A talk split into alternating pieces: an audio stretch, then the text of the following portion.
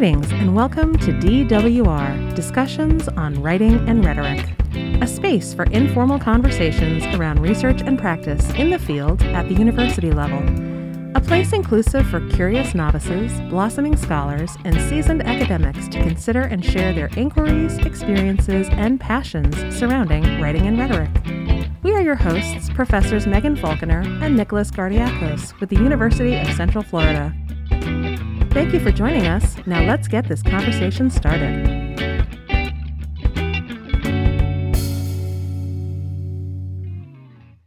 Greetings and welcome to episode 5 of Discussions on Writing and Rhetoric. Today we are joined by Sebastian Garcia. Sebastian is a senior undergraduate at UCF, working on a double major in biomedical sciences and history. His academic interests are history, writing, and research. Sebastian was selected as a panelist for UCF's Knights Write Showcase in spring of 2021 with his article, Is the Advanced Placement Program Really Advanced? A critical textual analysis of an AP United States history textbook. It was published in Stylus, a journal of first year writing. His future goals include becoming a university professor in history so he may continue researching all of his areas of interest. Thank you so much for joining us today, Sebastian. Thank you for having me. I'm excited. We're excited to have you here. So, for the viewers at home, or the listeners at home, I should say, Knights Write is a day at UCF where we celebrate the work of our first year composition students in both ENC 1101 and 1102. Um, we asked you in that class, we collectively as a department, to come up with something that interests you and to do some research on it and write a paper. So, what led you to this ambitious undertaking of analyzing an AP history textbook? And I don't want to spoil anything else, so I'm not going to say anymore. So, what led you to this line of inquiry and where did it go from there? Um, it originally started um, when I took uh, Intro to Philosophy in my first semester here at UCF. So that was back in um, summer of 2019. And in that class, um, it just opened up a lot of conversations that I didn't know about before, um, specifically about political philosophy, the power of power. So, how um, there are certain different ways in which the power keepers want to maintain their power. And um, a way in which not a lot of people notice that it's in telling history, you know. So um, I've always been, you know, interested in um, history, specifically United States history, ever since like middle school. And when I finally got the opportunity to do a research project in um, Professor Gardiakos' 2019 fall class, um, I was like super excited and no hesitation on what I wanted to do. Um, I'll be honest, I didn't know I wanted to do the full textbook, but my motivation and desire to do a, a true research project just kind of took over. I want to chime in here and just say that I did try and persuade you to not do the whole uh, textbook in an effort to, you know, uh, uh, not have you have a huge undertaking for the class. But, um, but so so what was it about that motivation? And you can then continue, you know, your story about the project as well. Um, I mean, the motivation just stemmed from me genuinely loving history and like liking to learn. So I already had to read that textbook for um, advanced placement U.S. history, which I took my junior year of high school. Um, so it was basically rereading it. Um, and I don't mind rereading, uh, you know, history. I'm that type of person that could watch a movie 20 times and still enjoy it, can listen to the same song. So, and so with things that I genuinely love, it's no different. Um, so yeah, that's where that motivation stemmed from, just that passion for history and then wanting to truly know um, if I could answer the research question I proposed. Was there a particular philosophical approach? And I'm so sorry to put you on the spot because I know fine. that that class was a long time ago but I'm not a philosophy student myself. So is there a particular like philosopher's approach to looking at it in in terms of um, let me view this textbook through the eyes of um, forgive me if I'm wrong. Is this written by the the victor? is this written um, unbiased in an unbiased way? Is this written, you know, considering all the viewpoints? Is that what you were going for with this? Yeah, I was- analysis? I just wanted to. So as I was dipping my toes in the water with what was out there in the literature, um, I just knew that I wanted. Originally, I wanted to do something with history. So then, how I got from history to textbooks was that was mainly the literature that was out there about textbook and bias, and bias was mentioned in that philosophy class.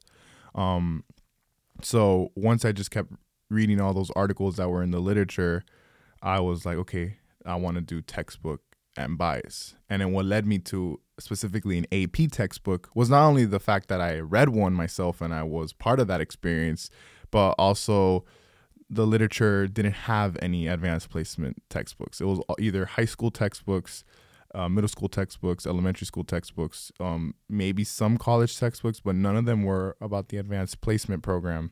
And um, I wanted to not only fill in that gap, just to fill in the gap, but I think it's imperative to fill that gap because um, advanced placement is a program that just keeps increasing in its numbers. And I wrote about this in my paper since the 1990s. It's been increasing in its numbers throughout the country. So I think it's really imperative to analyze textbooks that are used for that program. You think about the AP student, it is a very particular audience if you're making rhetorical decisions in the way that you're explaining what should be fact driven data, right? A textbook we can we think about a textbook as being basically pages of facts. Right. Right. Exactly. Um, the telling of history should be ba- a story of facts of events that took place in over a period of time. Right. Um, with the consideration of a particular audience of AP students being that these are students that should have a somewhat different understanding of nuance and perhaps uh, you know different from a typical high school student. Right. Um, not quite to where a college student is, but almost where a college student is. Right. Um, so that is a very interesting consideration. And I do have one quick question for you. You have referenced the literature. You're saying the literature talked about textbooks in high school, the literature talked about textbooks in college. What literature are you mentioning? Are you mentioning other um, researchers that are doing studies on the way that textbooks are giving their messages, or what do you mean by literature? Yeah. Um, other researchers doing similar studies um, of textbook and biased, or just his, like analyzing history textbooks in general. Yeah. Okay. Yeah, and I thought it was interesting too from your I remember from your proposal for this ENC 1102 research project that you were doing, you mentioned part of the motivation there being that in the AP class, like a lot of the materials were focused on, you know, the AP exam. So things that would be on the AP exam, what students, you know, should prepare for for the AP exam, which again is completely understandable as a as a, you know, premise for like and and goal of the of an AP course but can you talk a little bit about like what you noticed that sort of you know made you want to ask these sort of deeper questions about what you were learning in AP history? Um, well, like you guys mentioned before, we see textbooks as a factual piece of information. It's like the most factual, reliable source out there. So that alone just made me want to investigate if that was true. And the fact that it's an AP textbook, like how you mentioned, um, it's a very particular audience, uh, a student that is supposed to be higher level than the average. So I really wanted to see whether what they were putting out there, they as in the college board, was that higher level content. So that's really what motivated me to ask those deeper questions about bias and um yeah, and in general if the information was relevant and accurate. Can you talk a little bit about? I know you know uh, you came by this semester and talked to my 1102 students, Yes. which was really great. Yes, it was great. of you to to, to spend that time and, and to give that time, uh, and to talk to students uh, in my classes as they're you know ENC 1102 students in the process of you know when you spoke to them designing things like their methodology and their questions. Um, can you speak a little bit about in, in your particular research project?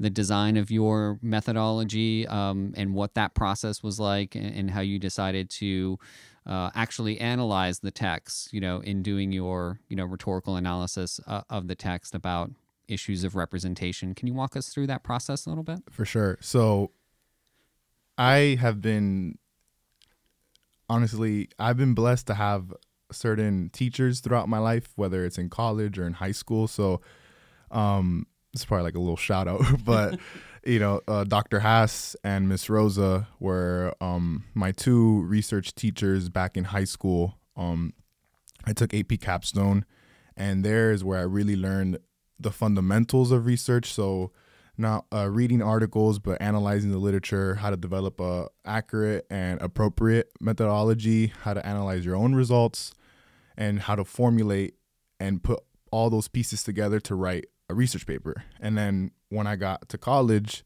and I took your class, Professor Gardiakos, you told me, you taught me how to analyze it in a rhetorical medium, which that I've never done before. Because the two um, research projects that I did before your class in high school was they were quantitative studies, so just purely numbers.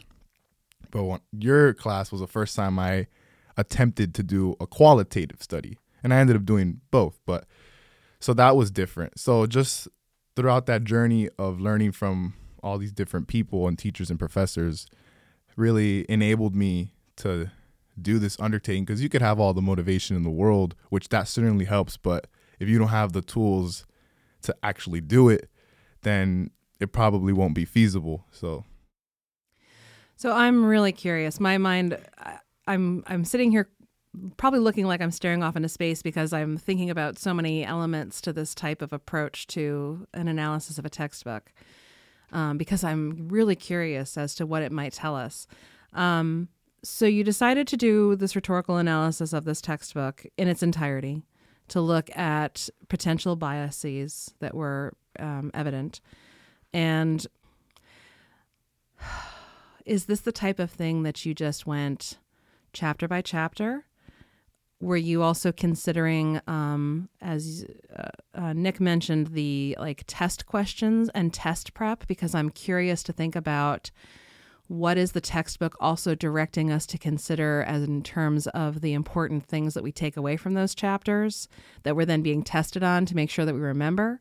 So talk to us a little bit about that consideration. I know that you asked about methodology but i'm, I'm really really wanting to know the nuts and bolts of how you approach this analysis so in terms of test questions um that i didn't end up looking at uh because it was just so much already that I was looking at. However, in my discussion in the paper, I do mention, which kind of talks to that test questions, because these questions are developed by the College Board. So, what I argued in the discussion part of my paper was that this is not only an analysis of this AP textbook, but this is also a reflection of what the College Board deems necessary and valuable to learn as like a test. So, that's where I kind of talk about it. Even though I didn't analyze the test questions myself, the fact that I analyzed the whole textbook. I kind of, you know, made sure it was a reflection of what the college board, you know, wants deems necessary for their students to to learn for their exams. Well, like at the end of each chapter, are there questions? Yes. Okay, so that's Yeah. what I was kind of getting at. Like, I was, I would assume that those chapter questions are to prepare you for what you should be concentrating towards Exactly. for the actual test. And that's what I that's my argument that I used uh, how what they deem necessary if it if it's true if it's valid or not. And um in terms of how I did it, which was a, a question that I got a lot when I talked to your class. Uh, I did do chapter by chapter.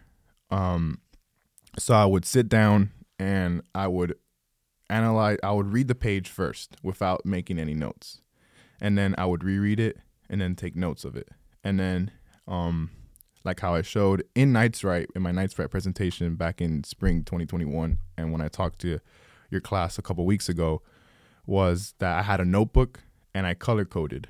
So purple was um, quantitative data. So my quantitative data was just the bias called underrepresentation. So this was simply looking at how many lines or paragraphs and then pages were certain marginalized groups referenced in comparison to the total amount of pages, paragraphs in that chapter.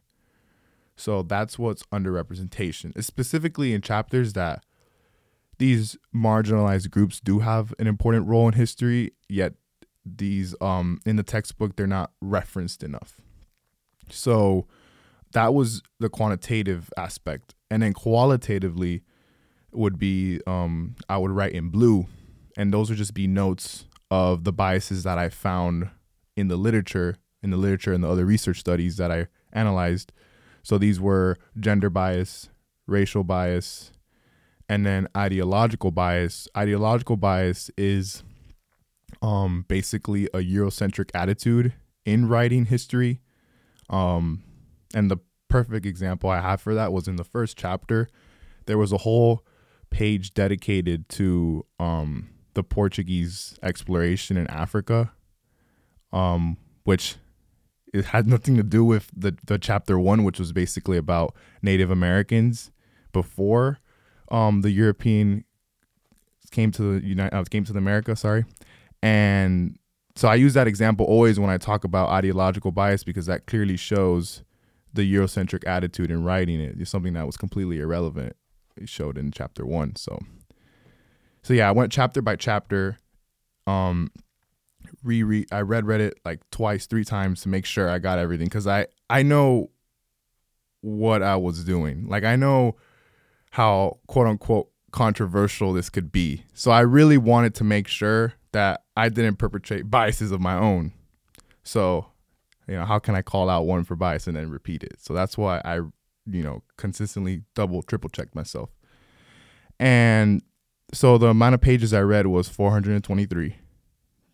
423 pages. I did, yeah. To my ENC 1102 students listening at home, please don't think that this is a requirement of the class. Uh, yeah, this is what we call above and beyond. yes. and um, it took me roughly a week. So I would just discipline myself to read. Um, so in total, there was 31 chapters, and each chapter had 10 plus pages. Sometimes even eh, like you know 20. Um, so I would try just try to do at least four chapters every day, maybe five, six. And because, like I mentioned when I was presenting to the class, was that this was my doing. No one told me to be this ambitious. It's just coming from within. But at the end of the day, I still had a due date to comply with. So it didn't matter that this project was super ambitious. I still had a due date for Professor Gardiakos' class. This is also, though, why it's so important for the research that you do in 1102 to be something that you're passionate about. Exactly. Because if we were to assign something like this to you, not only would there probably be a lot of calls to counseling services through the course of the project, a lot of tears, a lot of bad rate my professors. Um, no, but there's um, there's something really oh gosh, how can I say this without sounding really academically nerdy? Um, there's something very empowering about the first time you get to really engage in research that is driven by your own desire to know, Right. you know, and getting a taste for that early in your academic career is unusual. It's not till you're usually much later in your senior year or even as a grad student that you actually have some control over what it is that you're researching. So I think it's really exciting that as a freshman or freshman-ish era, you get to have a chance to say this, okay, I'm going all in on this. Because Right. also, if it had been something we assigned, I'm sure you would have given up, like thrown your hands up halfway Right. through and been like, okay, I'm Right. good with just doing like the first two chapters. A whole textbook was way too ambitious. Right. I'm not doing all of this.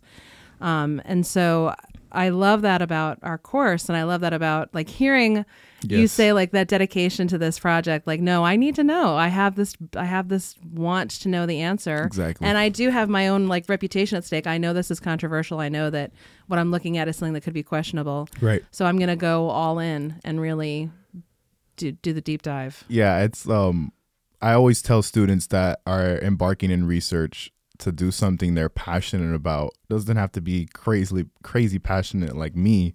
Uh I'm just a weirdo like that. But uh we all are. It's fine. You're in good company. but um, something that you genuinely do care about because, um, like my high school teacher told me, Dr. Haas, this is going to be something you're married to for a couple months, and in that case, a whole year because it was high school. But for these semesters, four or five months, so you really want to be invested in it because if not, it's just going to show in the writing and in the quality of work that you didn't care and that you weren't and you truly weren't interested in what you were doing. And um, yeah, so. Yeah. So I'm curious, you know, you mentioned, and that was the number one piece of advice you gave, you know, when you spoke to my classes about, you know, finding something that you're passionate in.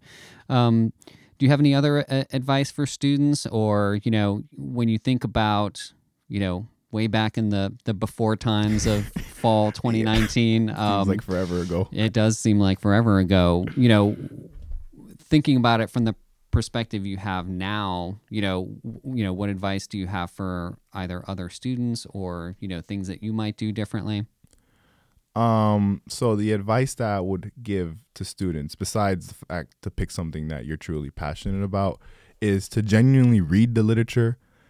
Um, I'm not gonna lie, that is a part of research that for me personally is the most difficult because it could be a lot of sources to go through and to really make sure um, if it's relevant and valuable to your own research. And also, it could be frustrating because I know there's times where I'm in EBSCO or Google Scholar or just in these online databases, and um, it feels like I'm doing the perfect searches, the the perfect keywords, but I don't get the quality of articles that I'm I want. So I know that could be really frustrating, but that is so crucial in your own project because I look at the literature review research synthesis as the first step of your because it is the first step. It's like the building blocks. If I feel like if you don't have a good uh, literature review, you won't have a good project because that's where your project stems from. You know, so like if I didn't get the quality of sources that I got for my um, AP textbook analysis, I feel like my research project wouldn't be that good. Because yeah, I knew about biases, but I'll be honest with you, until that point, even in that philosophy class, this isn't this isn't something that they teach you. I wasn't taught about bias in high school or in my introductory college courses. This is something that I learned by doing the project itself, by reading the literature. So the fact that I was able to get great quality sources really set me up for a great paper down the road. A lot of vigorous head nodding by me because I know that I I try to preach that to my student. Well, preach sounds terrible. I try to explain that to my students as well because it's from uh, my own experiences as a researcher that it can it's very time consuming. Yes, and it can be very deflating. It can. when you feel like you have this great idea and you're trying to find the sources to position it amongst and when you can't find them and then it, it kind of takes the wind out of your sails um, because you're like well does does it mean that i don't have this great idea or is it not really going anywhere? Um, i wanted to ask you about the experience of presenting at Knights Write now was that the virtual year That was the year that Unfortunately, yeah we we we yeah we weren't in person um in that um spring of 20 21, 2021. Oh, yeah, right. Um, spring of 2021. Um, yeah, we, we had virtual uh, panels um, where, where students uh, presented, and then we had Q and A's and, and things like that.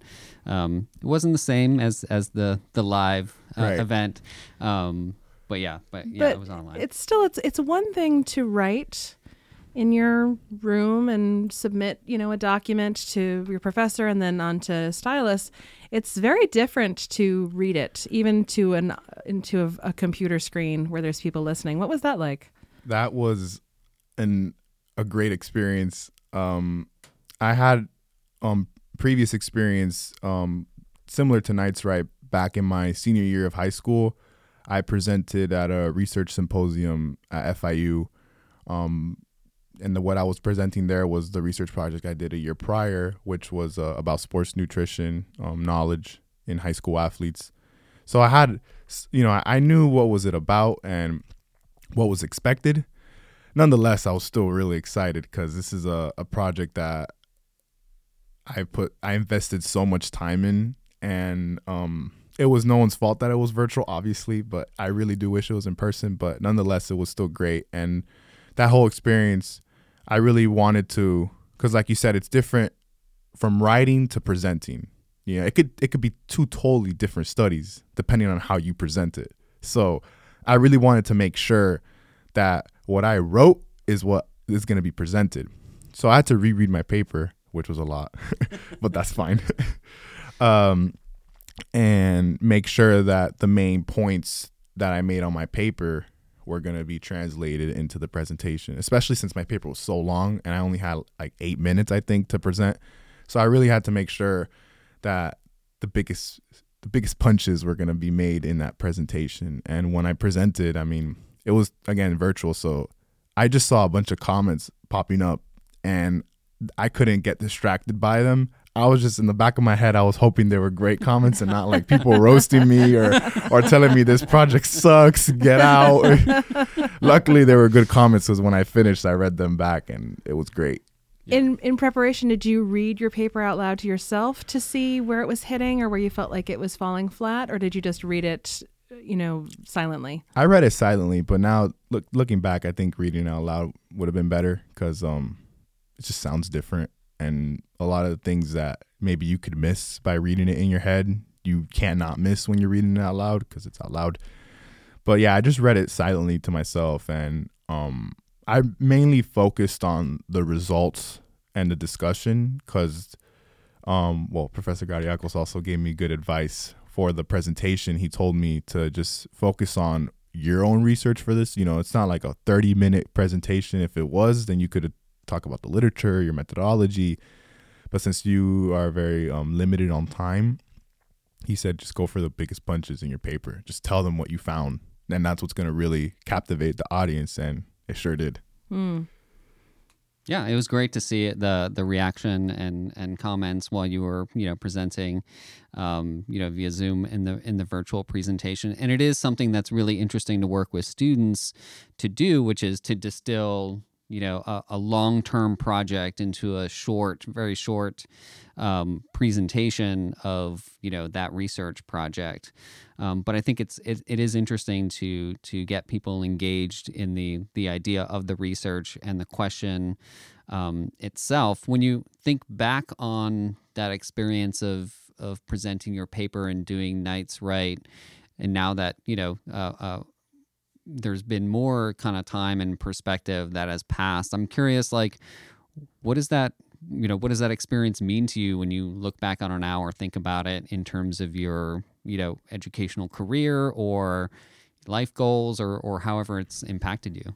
It means a lot. Um, it really does because I see those type of presentations and um, events as recognition for the work you put in and um, I really did put a lot of work into this paper.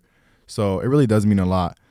Um, so when I look back, I mean, when I do look back, because it's not like when, it's I have already looked back at it. Uh, it just makes me extremely grateful and happy that my work was able to be recognized. But at the same time, it also motivates me to keep going and knowing that I could keep producing this type of work and then some. So so, what are your plans now that you're in your last year here at UCF? Oh, so um, my plans is to graduate, um, and then after graduation, I just because of the nature of how I finished, um, will be taking a gap year. It's not like voluntarily. I mean, it kind of is, but it's kind of not. Um, so then in that gap year, just keep building up my resume and um, probably doing more research um, internships and um, start applying to history graduate schools, graduate programs, um, MA, PhD, and then go from there. So that's the plan. So writing will play a part in your post graduation plans. Most definitely. so not to you know put you on the spot about what your research questions might be, but what are your research interests at this point? You know, now that you've had um, a lot of these kind of you know impactful research experiences in your career when you imagine you know the things you might look at or the questions you might ask what are some some of those things for you? That's a really good question. Um i i don't limit myself to a specific um i don't want to say discipline because that's really broad still but a specific question or a realm of questions.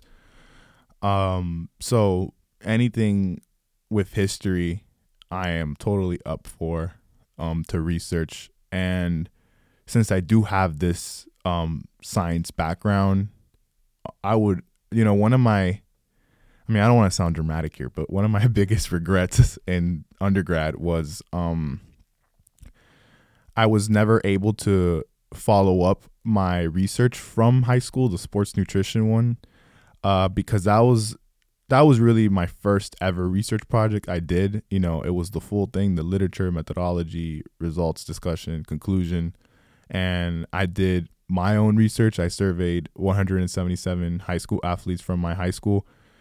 Um, and I know that there was this opportunity to follow up that study in college. I had to just shoot a bunch of cold emails to any of the dietitians, registered dietitians here at UCF, but um, you know, too busy. Then COVID came, and then next thing you know, I'm about to leave, and I feel like it's a little too late. But uh, but that just shows you that I like I'm open to that side, that discipline as well. But history is the main, you know, where I'm gonna stay at and do most of my research questions, and not just history, but like writing in general. You know, how writing, you know, writing about writing. Yeah. So yeah, like so those those are kind of like I don't want to say big three, but the main areas that I'll be at.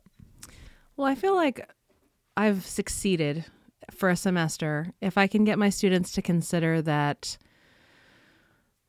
they can begin to question acts of communication in the world around them that they're more than just what they appear to be on the surface. And if they if they can understand that then it's a win. That it doesn't matter if it's um, a, a tv show they're watching if it's memes if it's gifs if it's instagram tiktok whatever you can start to look at any of those things and begin to look at the bigger picture bigger implications what's happening rhetorically what are what are we seeing that's both stated and unstated?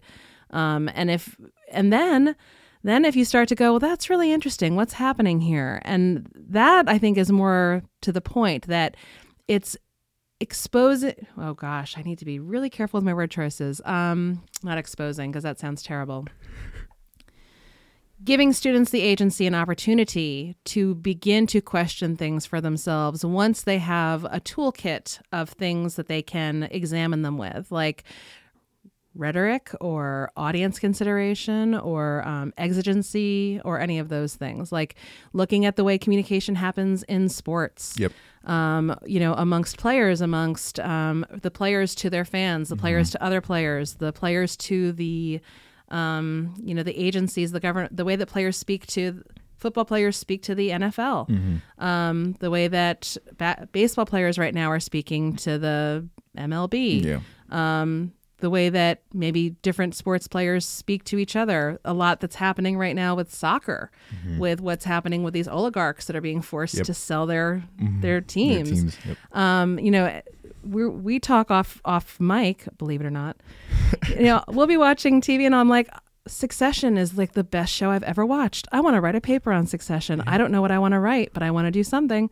So I think it's just an example that once you uh, begin to question, Yep. you can start to see where it can go anywhere. And you're not limited to, I want to study history, therefore I can only question and research history. Right.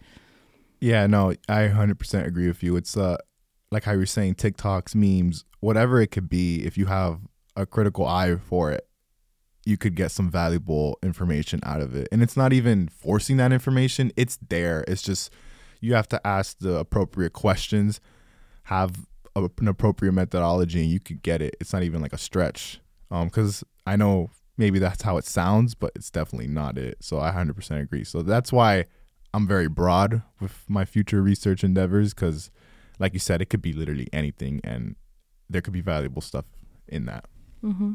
Yeah, and I think the writing about writing approach that we have in the composition class really does create a space for that kind of questioning of everything and just looking at the world around us because everything is kind of mediated and um, done through communication whatever kind of form it takes you know? And i think when i talk to students about the example of your paper in in my uh, 1102 classes that's one thing that i that i really like about your question. Not only is it is it you know well designed uh, uh, methodology and and you know highly motivated um, and well executed you know beyond beyond belief but i also think what i point out to students is that here's a student that um, was was willing to and and curious about turning his critical eye to his own textbooks that that he was sort of being given, Mm-hmm. um, and and it's sort of e- even something that we sort of as students put up on a pedestal like a textbook, right, right? exactly. It's the be all and end all of it's where knowledge exists in writing form, Exactly. right? It's we kind of you know when we're students approach it as these uh, like kind of untouchable things, Right. And so what I like to point out is is no, this student like questioned his own textbook, and Mm-hmm. and you can do that with the things in this class and everything you kind of interact with. Yeah, for sure. And that was like the biggest motivation again for that for my project was, you know, we kind of put it in this standard, this certain standard of untouchable. It's, you know, like you said, the end all be all of knowledge. Um, when that's not certainly true. You know, for all other things that are end all be alls. So, you know, and yes, to talk more about like my results of my paper, it does surpass in the textbooks of old, like from the 20th century um, by like a lot. Um, but that doesn't mean that there aren't biases present in this um, textbook, which was written in 2018. So Yeah, and I think it, it just goes along with with everything that we think about in terms of our communication, but also like our values. Um, you know, there's no, you know, point at which we're, you know, especially now that we can say, "Hey, we're good." You know, we're we we made it. You Right. know, um, and high five each other about you know uh, our progress. I think there's, you know, I think what your study points out is that. Yes, better, but still, you know, Right. room to room to improve and and room to develop a little further, which is why it's a, a great question or discussion. I think you should give a quick shout out to your high school and to those prof- those teachers again, yeah. because obviously they had a big impact on you, and I'm Yeah. sure they do with other students. So where did you go to school, I went to Southwest Miami Senior High School. and what were those teachers? Who were those teachers again? Um, Dr. Haas, uh, she was my 10th grade English, but also 10th grade AP capstone seminar teacher. Um, and then my 11th grade research teacher, because it was called research when you went to 11th grade, was um, Miss Rosa. So, yeah, shout out. Yeah, I mean those those sounded like really kind of impactful experiences, you know, for especially for for high school. I mean, I I've been lucky enough where they've invited me back to speak with the 10th graders and the 11th graders. And um, I've had other teachers in high school that were extremely influential to me that um, weren't necessarily my research teachers, but they still played a big role in my development and maturity in high school. Um, but I, when I go back and I present to those classes, the seminar and research classes, um, I tell them that this is the most important advanced placement class you're to take in high school. This is where like you are going to be doing this in college. Like I can guarantee you that. I can't guarantee you if you'll do DBQs, FRQs, uh, and all those things that they test you on certain other AP exams, but you will write research papers no matter what discipline you're in. You know, and that's coming from me who I'm both sides of the ball. I'm in biomed sciences and history. And let me tell you, in both of those degrees, no, both of those majors, I've had to write research papers. So I always tell those kids that really, if you're gonna care about one class, you got to care about this one, this uh, seminar, AP seminar, AP research class, because the skills really do translate. And if you, and if you really do um, appreciate the opportunity you're given to take those classes, you could do incredible work when you're in college. And so yeah, I've been lucky to have those two teachers, and in my experiences with them, it's been great. You spoke a little bit about they gave you your foundation in qualitative research, and then 1102 with um, Professor Gardia- Gardiakos gave you quantitative. Did I get that right? No, the, the opposite. Opposite? Yeah, Okay. reverse. Well, I won't say it again because you just did. Um, it's all good. how have you seen that play out into your other coursework after you took that class? Have you seen it where you've used it in your advanced class, your coursework here at UCF? um after Professor Gardiakos' class. Mhm. Yeah. Um I mean that was really the first class that I utilized those skills I learned in high school and then from there on out it was almost every semester I ha- I had at least one class where I had to use had to write a research paper. Um whether that was a biography of an historical figure. I mean that I that example that assignment comes up to mind because I really had to I never written a biography before, like a research biography. However, it was it still followed that same structure of a kind of like a literature review, not really literature review, more of like early life introduction, but it's still setting that foundation for the rest of the paper and how to intertwine your own voice with sources, which is another really difficult thing to do. And honestly, with practice, it comes. Like it's not something you just have to write papers and papers to really get that skill down packed. I mean, I don't have it down packed at all, but I could say I've gotten better at it. Mm-hmm.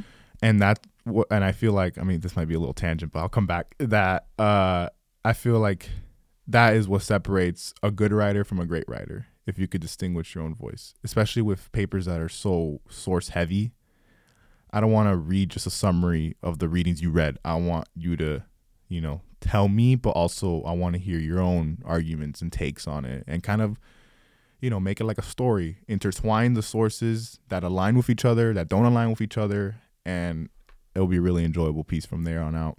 Yeah, I think I I love that explanation because it's sounds like something I said a few days ago in ENC 1102. No, where I'm talking about the creative use of research and sources, right? And how, you know, part of what we're trying to do in that course is to get students to think about themselves differently, not just students that report on a thing, but but students that have thoughts and arguments and claims to make about the research that they're reading and the things that they're analyzing and talking about. So it you know it's great that that you had that experience or, or kind of realize you know that that's a big part of it. Yeah. It's a big transition because when you're in up until high school, you view secondary sources as just like textbooks. These sort of up on a pedestal. Right.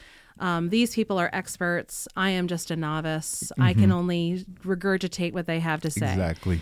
Once you're in college, though, you are in the arena mm-hmm. that is shared with them, but it's still a really big shift. And I had the very unpleasant experience a few semesters ago of trying to give the example of it's like you're the host of a talk show. It's your talk show. You decide the topic. The secondary sources are guests. And I say it was an unpleasant example because my class said, What is a talk show? And I realized, Wow. I realized called you out. yes i had a moment um and yeah so but it is it's it's a it's a big shift as a writer and i agree that it is a struggle that it takes a lot of practice and it's something that i think all writers um, struggle with because in particular when you're broaching into areas that you may not feel like you're an expert yet. Right. like i'm just sticking my toe in the pool of being an expert in this topic and these people have been writing about it forever. Like what could i possibly have to say mm-hmm. that's as as important or well thought as them? But it is. Yeah. and that is a that is a big shift. And I think an important thing to play to piggyback for what you just said is that I feel like really analyzing, trying to find the gap in the literature could make you, you know, be that quote unquote established voice. Because it's hard, like you said, to distinguish yourself from these researchers that have been doing this for years. I mean, their life's work. But if you could take what they've done and again not stretch it but genuinely find with the critical eye a gap in what they said you could like that alone separates you you know you don't have to be necessarily repeating what they're saying but in fact you're just using what they that what they researched and then doing it to your own with the gap you found like for for example with mine um i mean i'll, I'll give you two examples for the sports nutrition paper that i did back in high school that one's the quicker one, the easier one to explain. Um, when I was reading the literature, and I had again, I haven't taken a sports nutrition class. I'm not an expert on sports nutrition. I mean, I was an athlete myself in high school, so I obviously knew not to like eat McDonald's right after practice. but um, to say I knew the specific the specific composition of proteins and carbohydrates and fats and amino, you know, no, I did not know that uh, as a high schooler. I mean, I barely know that now even. But when I was reading the the literature and reading those articles from those researchers that have been doing this again for their like entire life, I was able to not only learn from them, but I also with my critical eye realized none of them have done high school athletes. Like none of them and I, I I always try to avoid using absolute terms, but I out of all the sources that I at least read, none of them researched high school athletes. It was only college athletes, collegiate athletes. So that's where I found my gap. So now that puts me in a position where I don't have to piggyback what they did. This is my own creative research. Yes, I'm using their sources not only to inform myself, but to back up where I'm coming from. But this is an entirely new research project that hopefully um, could play into the broader conversation. And so the same thing with the AP textbook. None of them analyzed advanced placement textbooks. So I wanted to do an analysis on an advanced placement textbook, which already sets me apart from what they did before.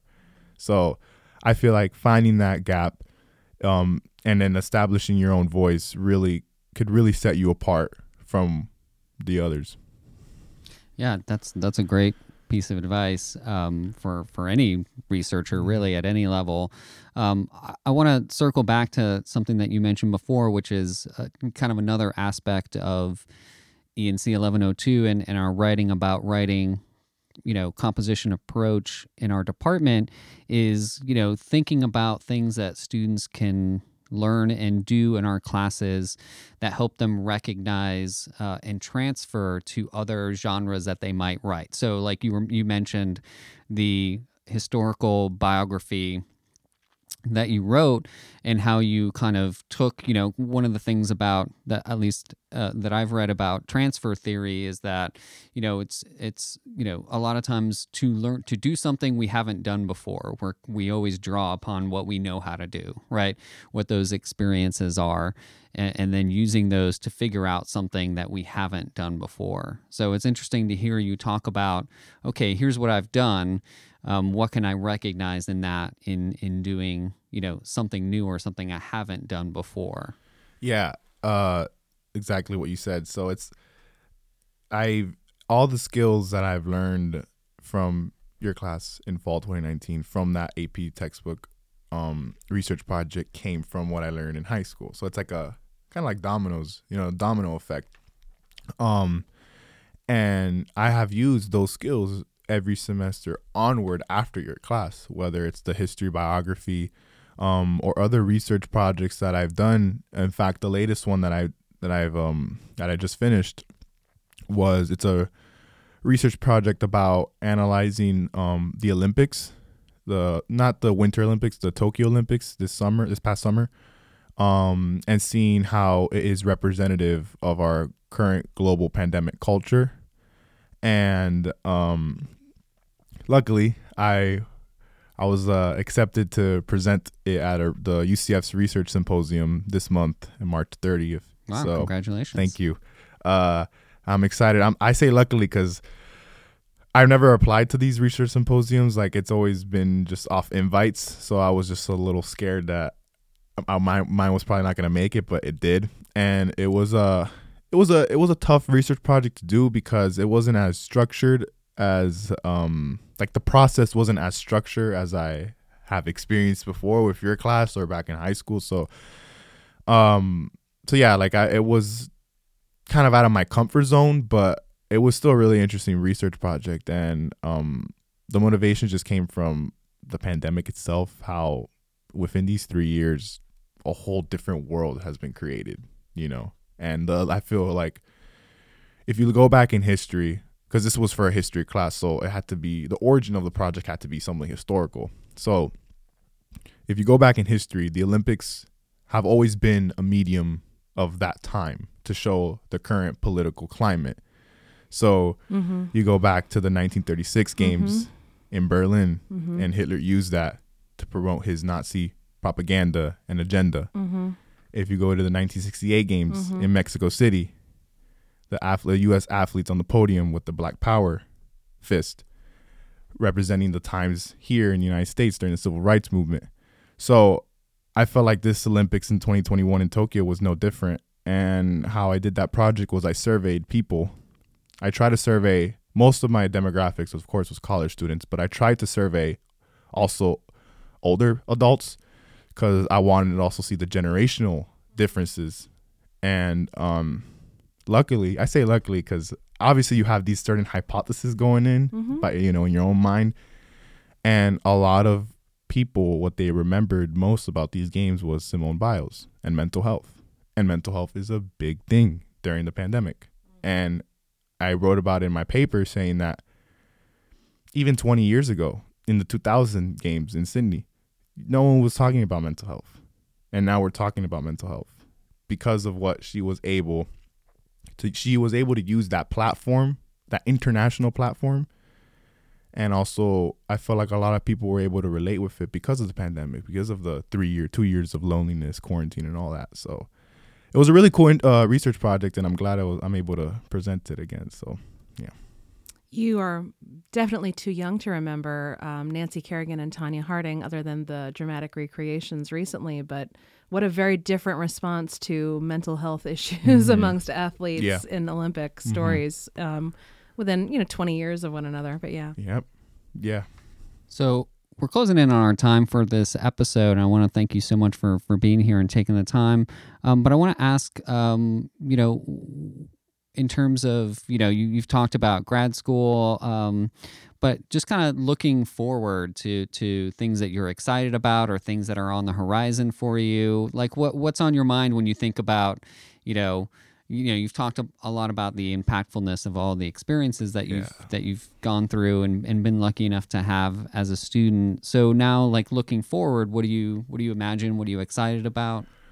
I'm really excited about just grad school um, I honestly don't know what to expect. I've talked to some of the professors that I've been lucky enough to have been close with throughout my time here at UCF, and um, they tell me they you know they give me broad advice, which is fine. But I the fact that I don't know it's on honestly is what making me feel excited. You know, not knowing it's a little it's scary. I'm not gonna lie, but it's also exciting. So just grad school and you know I know in grad school it's also very research heavy, and to you know get that PhD is also very research heavy, and um, I'm all for it because you know the past five years I've you know been really invested in research, and I will continue to do so, and also um, you know being a part of Stylus, which I know we have been mentioned, but that also gave me a big you know uh gratitude. I'm grateful for it, but also huge motivation to keep going because I that was unlike a presentation or a symposium, which is really important also, but getting published in a journal, you know, in an established journal here at the university, um, honestly, it meant a lot to me, you know, to be able to get recognized at that level.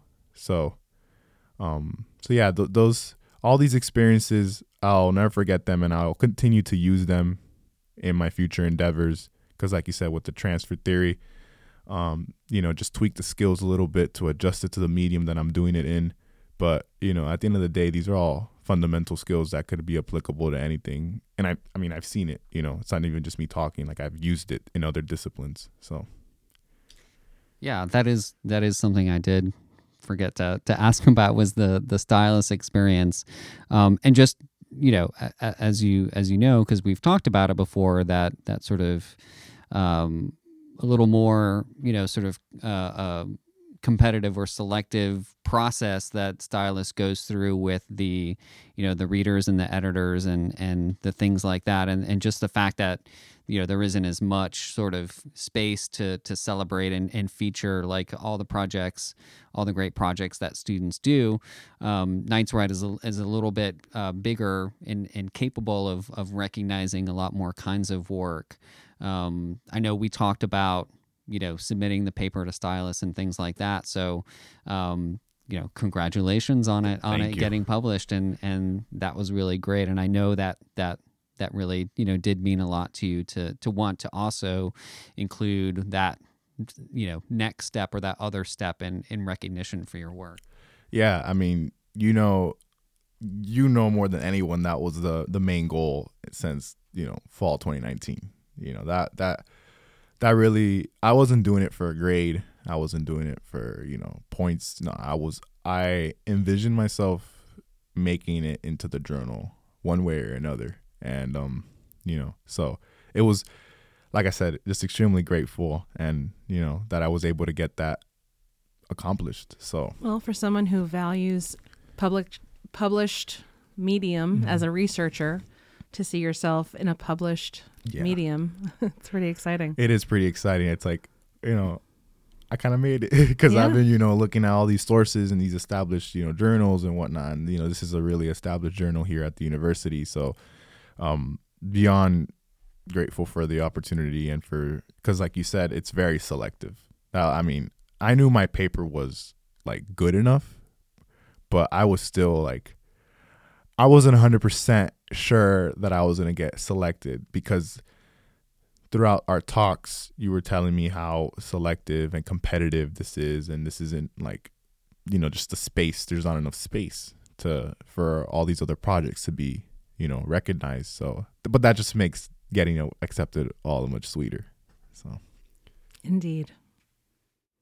Well, thank you again so much for taking the time to speak with us today. It was wonderful chatting with you about your experiences both in 1102 and outside of 1102, and all the best on your future endeavors. Thank and you. we hope to see many more publications with your name on them in the academic arena, in history and sports and anything else that, you know, fan- whatever suits your fancy. thank you. I really appreciate it. Thank you for having me on the podcast. It was great. Yeah, thanks for being here and thanks for listening, everybody.